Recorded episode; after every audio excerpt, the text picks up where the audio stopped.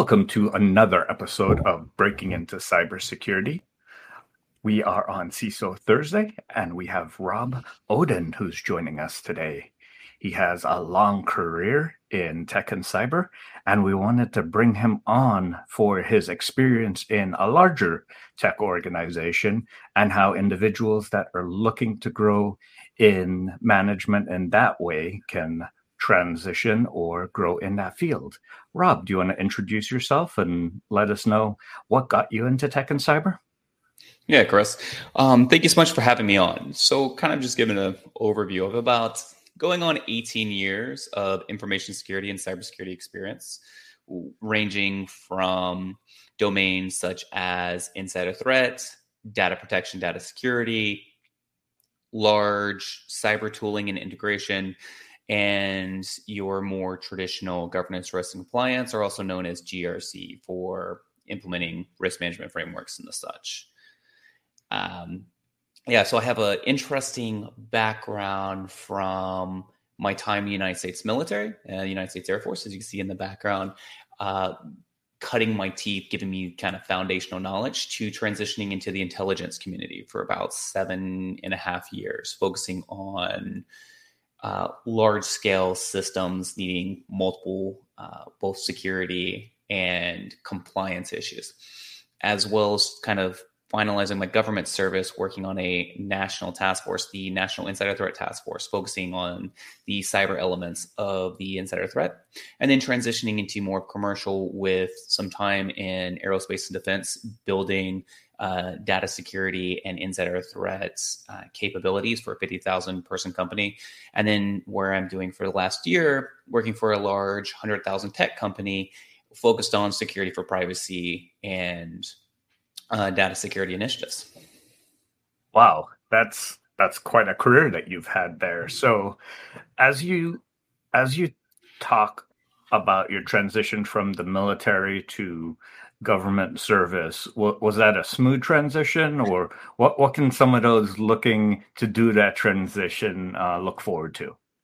So all transitions from military service none of them are easy or simple I, or at least the appearance of because your life is very much dictated to you right? You sign on the dotted line you're an indentured servant um, but you get but with that comes a little bit of a comfort to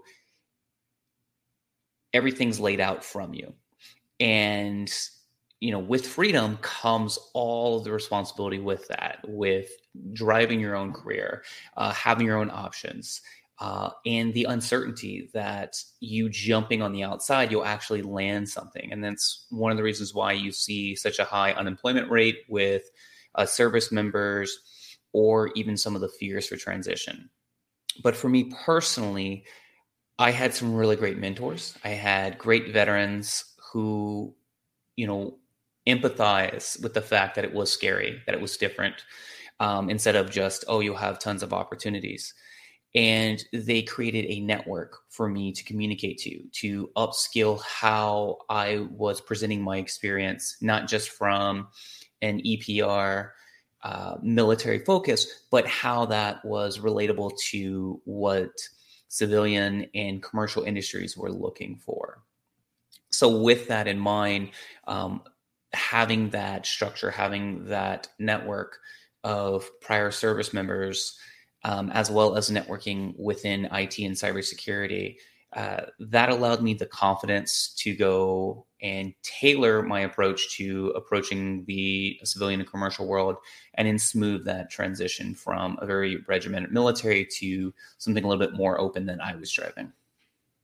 And I know it sounds like a cliche, but many coming out of the military are kind of guided towards project management as you're, you're used to creating and running uh, large scale projects. Um, what, was that your experience as well? I mean, you, you ended up staying kind of close to that field. So I, I just kind of ask it in jest. Yeah, it's, you know, it's funny. Um, my first assignment, I was quickly put in charge of a significant, like, $1.52 million upgrade for about 400 units in a multi-classified environment. So top secret, secret, unclassified, being in an environment. Um, and from just doing, you know, grunt work of plugging in cables, such like that, taking ownership, taking ownership, taking ownership, where you're doing more the traditional, I have this objective.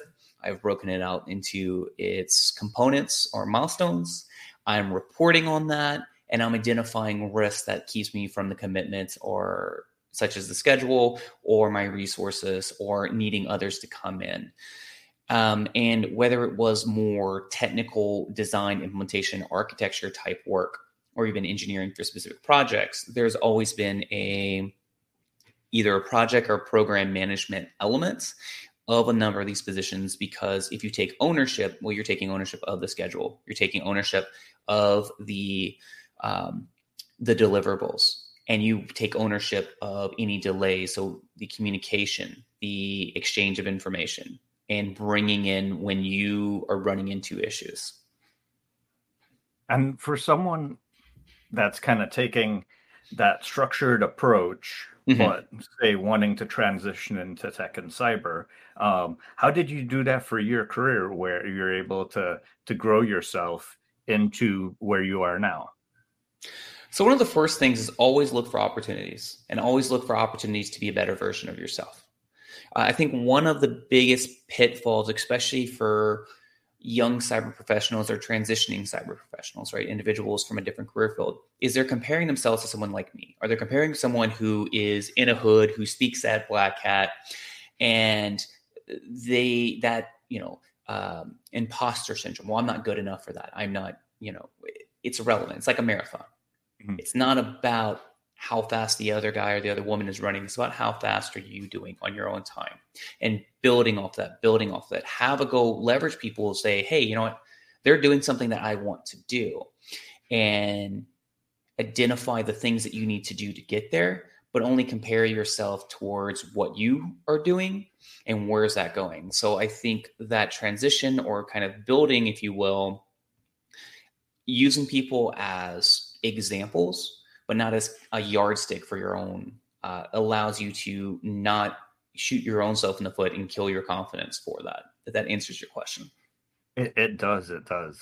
And as a leader now in such a large organization, how do you go about hiring and developing that pipeline for today, tomorrow, and the future? So I've been in a number of positions where we've had to bring in people. I've uh, um, adopted team members, right, or had to grow.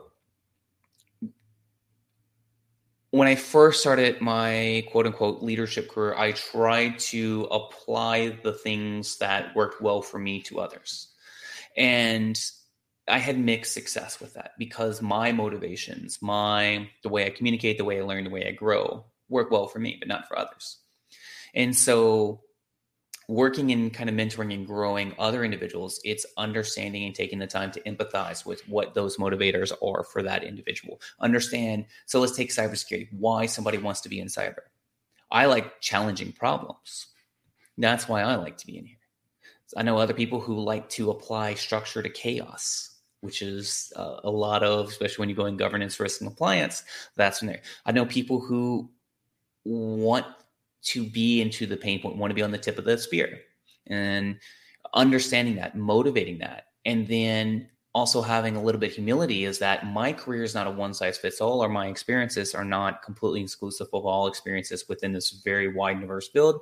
So, looking for my peers, my counterparts that I can also point not only my team members, but people who come to me looking for advice, looking for how do they grow in saying, hey, just use me as an example, not the example.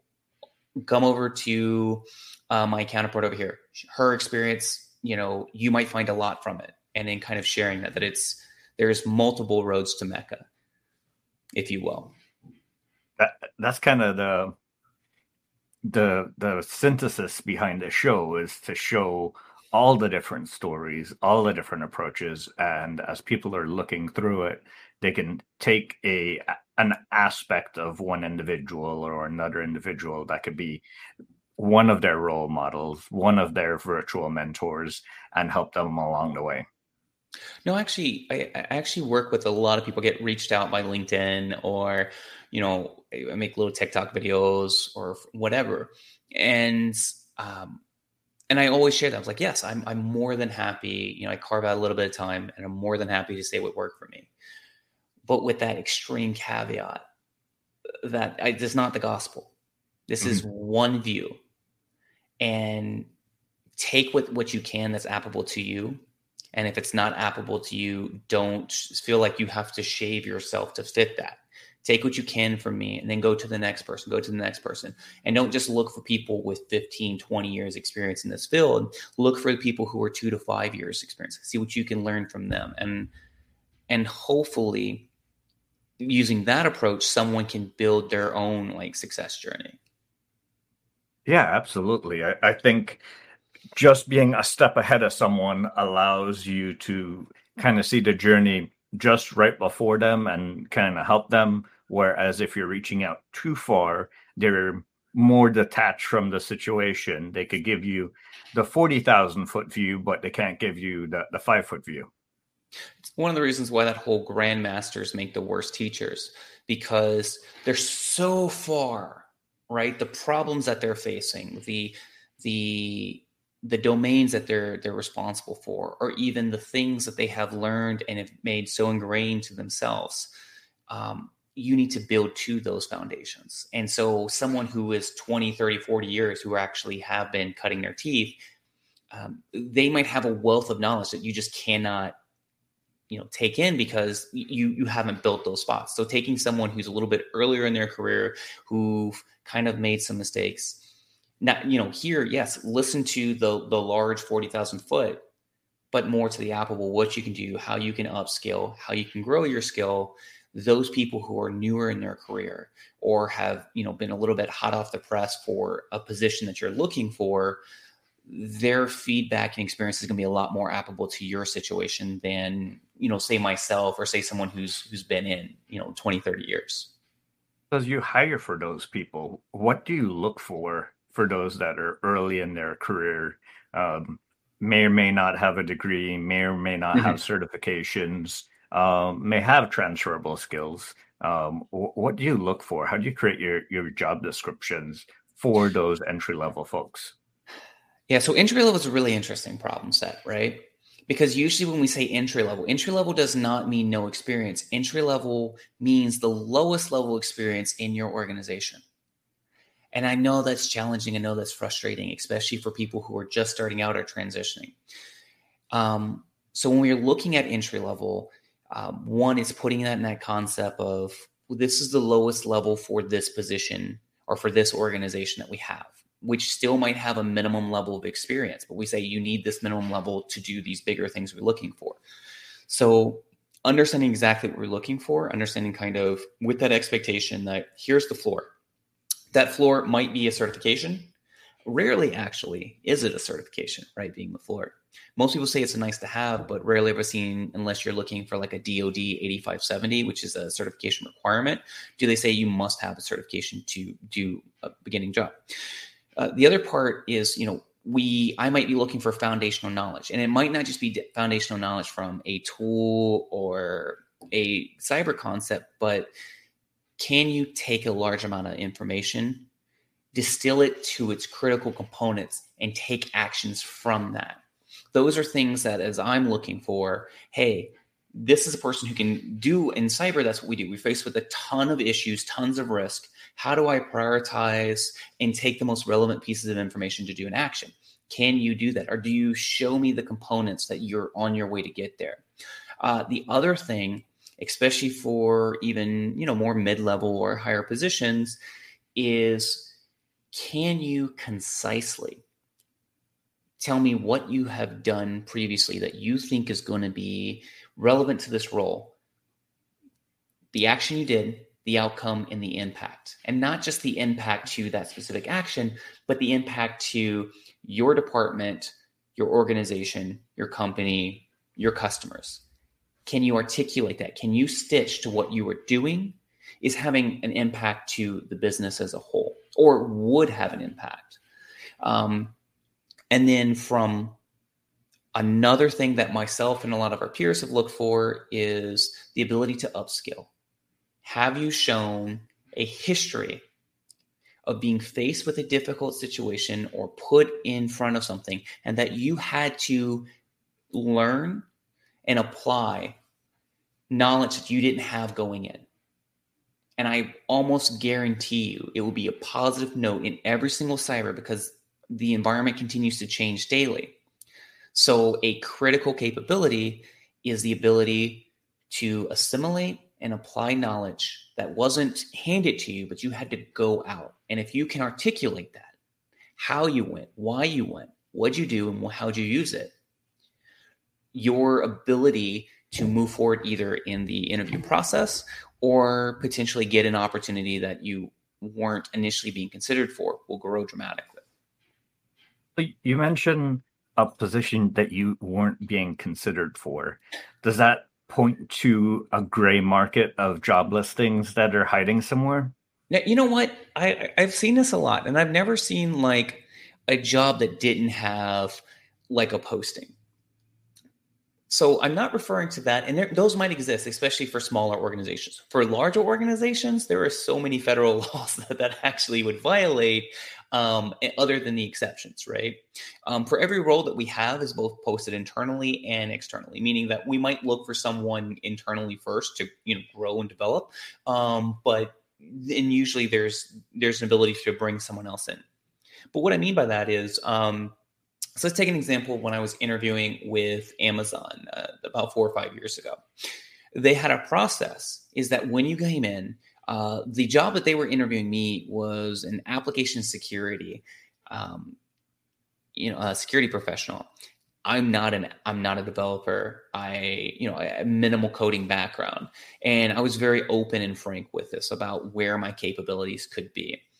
Um, but they took my my holistic experience, how I answered, the way that I shared, the way that I acknowledged where my knowledge and expertise was versus um, where it wasn't. And it became says, you know what, you might not be a good fit for this. But we do think some of these other initiatives, tool integration, insider threat, whatever have you, you you've piqued our interest. And would you be interested in these other opportunities? And so those are things that I have seen personally that people have been successful. I have hired people based off of, hey, you're applying for uh, this analyst role, and I don't think you're a good fit for it. But I think you would be a good fit for my system tooling integration uh, security engineering role because you're a little bit more IT. And what signals you've shown, would you be interested?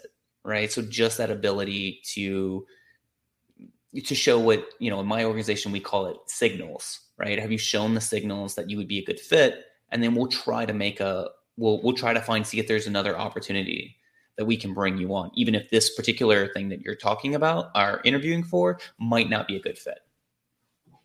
Let's take those uh, signals and potentially move a, a, little bit further back in the hiring process. Please. High school, middle schools, elementary schools. How, how do we educate the next generation to these signals? Because they won't have the experience leaving high school that we need or want, but they might have the the potential to have that and to exhibit those signals. What are the signals that you would look for or encourage parents that they see these signals in their children or teachers that see these signals in the, the, the ones that they teach to encourage them into this field? Yeah, I great question. It actually reminds me. I was uh, mentoring uh, a young man that when I first met him, he had already had his CCNA, his Security Plus, um, and his entry level AWS certifications, and had already completed an internship by the time he was 17 um, at a large bank SOC, right? Doing all the things, and had graduated high school and was dual enrollment. So he had already had an AS degree and was on his way to finish within a year for his bachelor's. Um, and the company that I worked with at the time, we, we were struggling like, wait a minute, this is this is someone we would usually expect at 21, 22 and they were just this this gentleman was just focused, right? He knew what he wanted and he went for it. Um, and we had to go and look at jump through hurdles and another company picked him up right when he turned 18 uh, and be like you know what we're we're fine with it we couldn't move fast enough but the things that shown just really out there is again self-driving upskilling can you identify where you need to improve or or gain knowledge right? So it's not that you are the smartest person in the room and most of the time you're not and if you are the smartest person in the room you're in the wrong room. So it's not like how brilliant you are but is can you identify that you lack knowledge and can you show me and walk me through how you acquired knowledge right? Um, uh, daniel hawthorne who wrote the scarlet letter was famous for saying any man can educate himself, most just lack the discipline to do so. Show me that. Show me you have, instead of, yes, you going and taking on search, you going and doing stuff. That's why usually when people are saying, do you build a lab? Do you, do you, have you doing this on this? Are you, are you going about? You don't have to do those components, but that's the signal that a lot of people are looking is, are you passionate and can you educate yourself on the, the components of this? Maybe this is watching videos. Maybe this is just having an understanding the other component is show me a time that you failed or, you know, building that grit because a lot of what we do, especially if you go into like more offensive cyber or malware analysis or anything like that, that's a lot of suck. That's a lot of you attempt, you attempt, you attempt. Can you stick with it? Can you build off of that? And can you show examples of meeting adversity or meeting not achieving the thing you had originally aspired to achieve taking lessons from that and learning from that. And I think those things, you know, I even look at my own, I have an 18 year old and I have a six year old and a two. And I, we, I look at these, how to incorporate these lessons learned for their own development. And as you think about potentially courses or ways to integrate some of the the basic security li, li, hmm, I want to say literacy needed to yeah. operate in a, a, mobile environment, a cloud environment. I mean, every kid has one of these, unfortunately, in front of their face, and they might not be aware of the risks and the responsibilities that it takes to use a, a device like this and how, how to be aware of what's out there.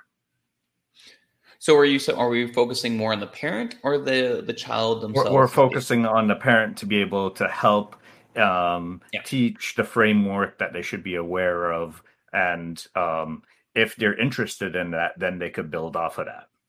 Yeah. So one of the the volunteer organizations I work with uh, is part of ISC squared, right? The the certification that does the CISSP and, and all the concentrations and such. They have safe and secure. And it's a completely free uh, materials that second grade to eighth grade defines uh, basic principles on privacy, on uh, good hygiene on the internet, communications to people that you can't, uh, you know, I can't authenticate that this person is who they say they are. Just because they have a profile picture of a 13 year old boy doesn't mean they're actually a 13 year old boy, right? In, in understanding having some skepticism with the technology, understanding kind of the the dangers as well as the amazing capabilities. Right there's there's that whole like scene from Jurassic Park, the book, where uh, they're talking about you know technology and science is great, but we're standing on giants without having the discipline of those technologies. Um, and what that has done is that we have a lot of power without the constraint and discipline that you usually gain from having the multiple. So, like in our generation, I'm a millennial. Um, there was a trend. I'm an older millennial, so there was a transition to technology before it became so invasive in our lives. And I do think, even as a parent, I own responsibility to put those guardrails to educate my children on both the dangers and the powers of it. And then I have provided resources. Um, you know, I'm a big fan. You know, if you wanted to like lead your children to developing these capabilities and skills, there's amazing stuff. Uh, again, you're sharing your own resource, which is phenomenal, as well as you know Cybrary on you know fundamentals of of technology. But from the parenting, there is a lot of great resources. Again, the the safe and secure for more of a structured main components. But I kind of also feel like this is parents also have to take that their children are not going to have the same experience where they transitioned into uh, the technology and the always connectedness that we have today. It's just there, and and that's going to have to be a uh, something they're going to have to take that ownership, just as you would with you know underage drinking, dangers of drugs. Um, this is just another component that is both an opportunity and a challenge. Wow, I appreciate that that little side path that we journeyed down there. Um, as we take it back to yeah. the work environment, and you think about maybe your twenty year old self, what advice would you give to him? So this is funny. When I first started, I grew up in a trailer park in South Alabama. Um, I barely touched a computer before I was 18. Now, again, this was the late 90s, early 2000s. Um, and I joined in, in 2004. And I had no foundation, no knowledge. I didn't even know what this could be. I just knew that I needed to make money. Uh, and then when I joined the military, I was like, what can I do to make money? They're like, well, what do you like about, have you heard about computers? I was like, yeah, cool, sure. And, you know, th- they gave me a foundation. So I am like 100% lucky that I was given an opportunity to learn about um, uh, technology, cybersecurity, all of that uh, before it was really even a big thing, and giving the skills from there. So again, I feel very blessed on that.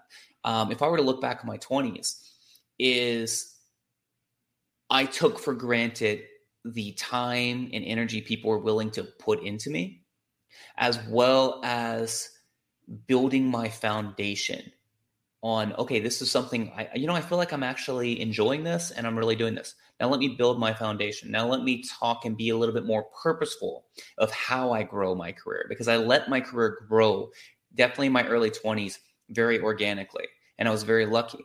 Whereas i feel like if i was a little bit more purposeful and a little bit more focused on the technologies that i focus on like i would have gone way more into cloud um, at the beginning and specifically cloud security um, I would have picked up a lot more coding and developing, which I feel is almost critical um, because more things is you know networks and code, um, and I would just become you know again much more focused and much more uh, intentional with what I was learning and what I was playing with.